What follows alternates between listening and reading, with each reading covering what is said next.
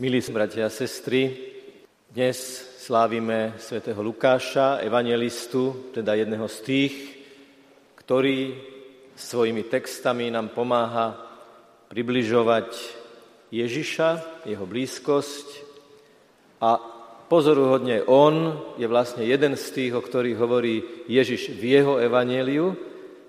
Choďte, ohlasujte, že prídem, a hovorí sa to o učeníkoch. A my vieme, že sa to týka nás všetkých, že máme takým spôsobom vystupovať v našom živote, hovoriť, správať sa, reagovať, aby sme ozrkadlovali Božiu prítomnosť. Niekedy však nastanú okolnosti, keď sa dostaneme do zvláštnych životných situácií, keď veľmi explicitným a expresívnym spôsobom dostaneme možnosť svedčiť o Bohu slovom, ale aj situáciou, ktorú zdieľame s druhými ľuďmi. V týchto dňoch sa stal už nielen v lekárskych odborných kruhoch onkológov, ale aj mediálne známy prednosta prvej kliniky Všeobecnej fakultnej nemocnice v Prahe, profesor Trnený, ktorý na pohrebe speváka Karla Gota vystúpil a povedal nasledovné. Mal som lekársky na starosti pána Gota, ktorý ma v posledných dňoch, týždňoch svojho života požiadal, aby som mu čítal Bibliu a najmä žalmy. A tento lekár tela sa na chvíľu stal lekárom duše pre mnohých ľudí, veriacich i neveriacich, pretože svedčil o jednom zo žalmov, o žalme 139, ktorý v katedrále svätého Víta prečítal. Bol to veľmi silný moment tejto udalosti, keď v priamom prenose z hlavného chrámu českej krajiny z úst lekára oznelo svedectvo o žalme, ktorý bol čítaný ťažko chorému, slávnemu pacientovi. A tak mi dovolte, aby som sa dnes krátko zaoberal týmto žalmom 139, pretože sme ho dostali ako inšpiráciu. Ja by som to dnešné naše stretnutie rozdelil na také dve časti. Prvé bude, že v takej veľkej vnútornej otvorenosti ten žalm prečítam, ale nie ako uponáhlaný úvod k tomu, čo konečne bude potom nasledovať, lebo nebuďme kázňocentrickí. Ono v tej bohoslužbe slova má ťažisko nie kázeň, ale Božie slovo, lebo ono má tú silu, ten impact, tú prieraznosť, lebo je z Ducha Svetého a každý kazateľ má vlastne základnú úlohu viesť poslucháčov k tomu slovu, k Bohu, k Ježišovi a k duchu, nie k sebe, samozrejme. Započúvajme sa do tohto žalmu, ktorý napísal král Dávid pred viac tisíc rokmi a potom tam nájdeme dve základné významové línie, ktoré sú tiež líniami, ktoré pripravujú na príchod nášho záchrancu Ježiša Krista. Pane, Ty ma skúmaš a vieš o mne všetko. Ty vieš, či sedím a či stojím.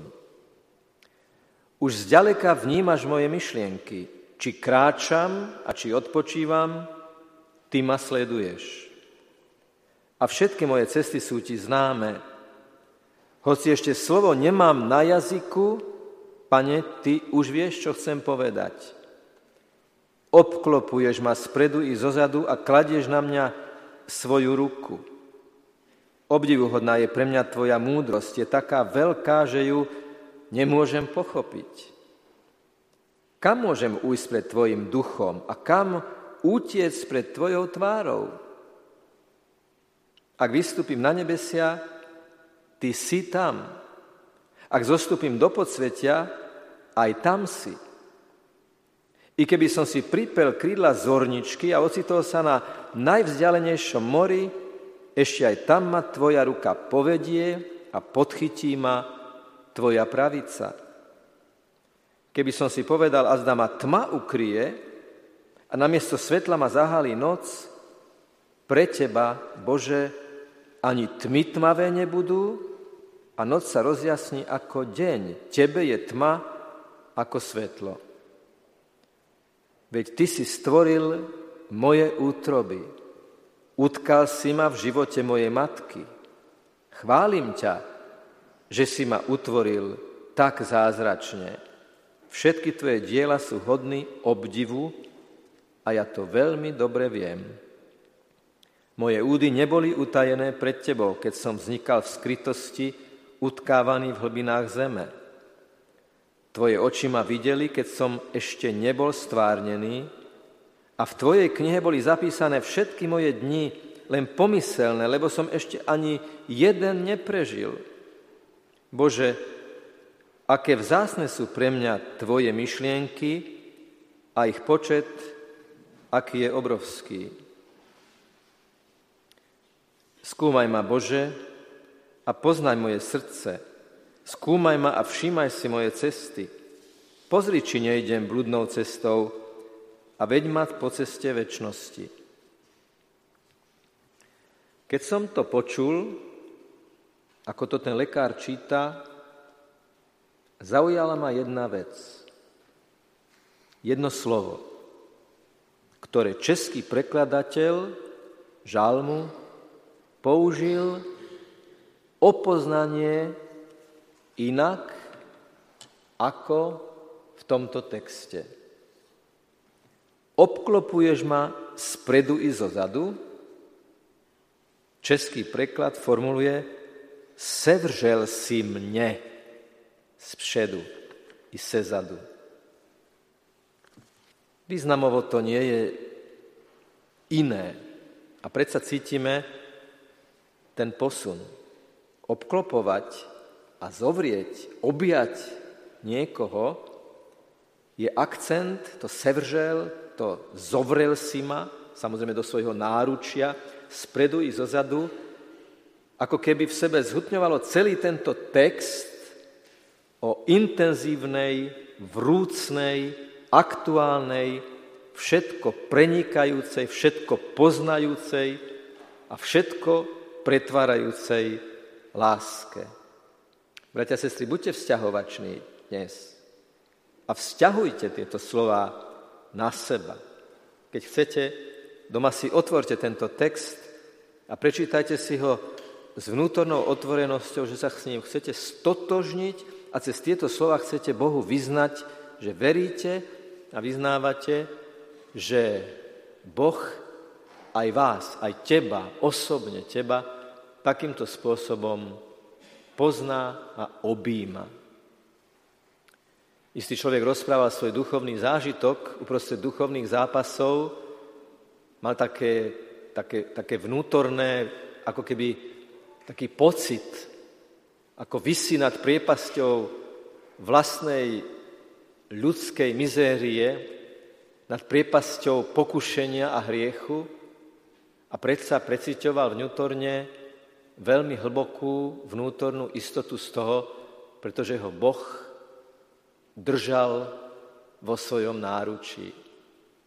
Videl som niekoľko filmov, v ktorých bola scéna, kde rodič beží do nemocnice so svojím dieťaťom, alebo kde rodič beží so svojím dieťaťom do krytu, alebo kde rodič zachraňuje svoje dieťa pred náletom, napríklad cez vojnu, Vždy to bolo o tom zovretí v tom náručí, kde ten rodič uteká a ako oko v hlave chráni to svoje dieťa, aby sa mu nič nestalo. Takto nás objíma náš pán. Takto nás zviera v tom najlepšom zmysle slova vo svojom náručí. Obklopuje nás spredu i zozadu. Každého jedného z nás osobne. Keď som tento text mal v počítači, tak som si urobil takú chrbticu tých slov. Ja ich teraz prečítam znovu. Budú to slovesa. Najprv sa týkajú Boha voči mne a potom sa týkajú môjho vyznania voči Bohu. skúmaš ma, vieš o mne, sleduješ ma, obklopuješ ma, podchytí ma tvoja pravica, povedie ma tvoja ruka, stvoril si moje útroby, utkal si ma v živote mojej matky, moje údy neboli utajené pred tebou. A potom je tu to vyznanie, všimnite si ten motív toho unikania.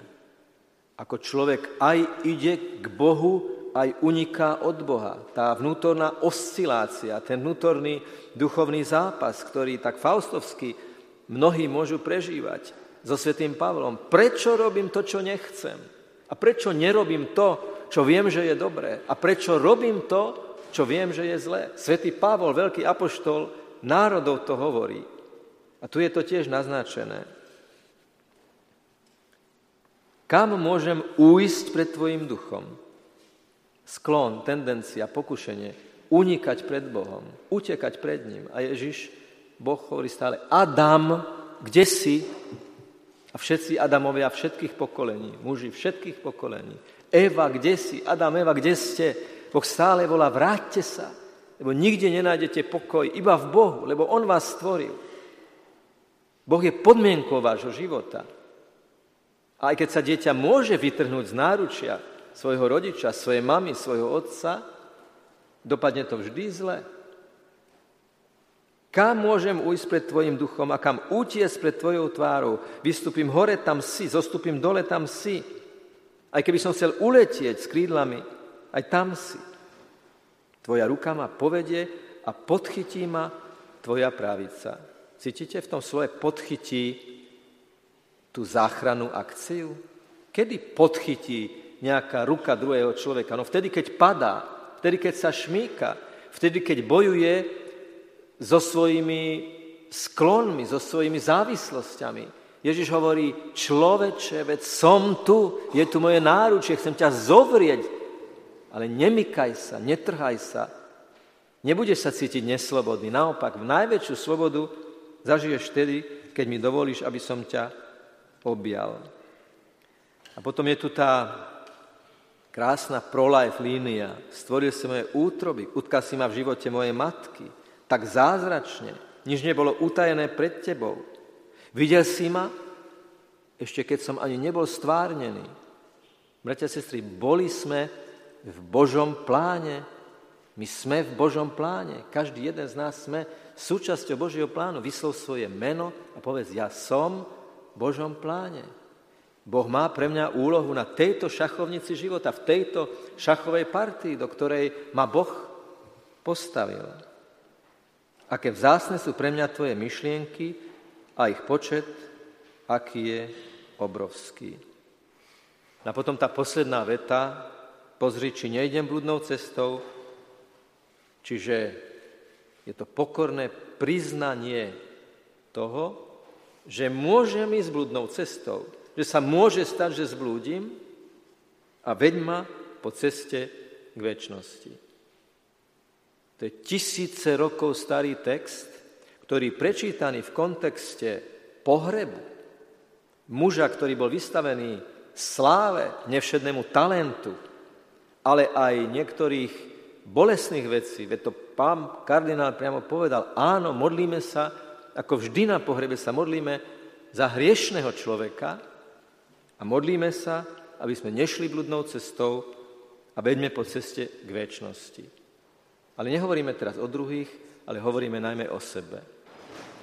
Všetko toto má svoju obrovskú odpoveď v eucharistickom svetom príjmaní, ktoré bude súčasťou nášho dnešného stretnutia, pretože sme na Svetej Omši, prežívame bohoslužbu slova, ktoré je aperitívom eucharistickej hostiny, to znamená, nás pripravuje na správne duchovné strávenie, na správny duchovný metabolizmus, aby sme do všetkých pórov nášho života prijali to Božie svetlo, ktoré preniká i do posledných zákutí i 13 komnat našeho srdca, kam sa možno aj sami bojíme nazrieť.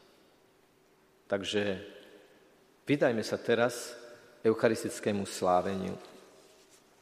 Naše stretnutia budú o týchto biblických textoch, ktoré odpovedajú na nejakú okolnosť nášho spoločenského života, lebo je veľmi dôležité hľadať v Biblii odpoveď na to, čo sa okolo nás alebo s nami deje.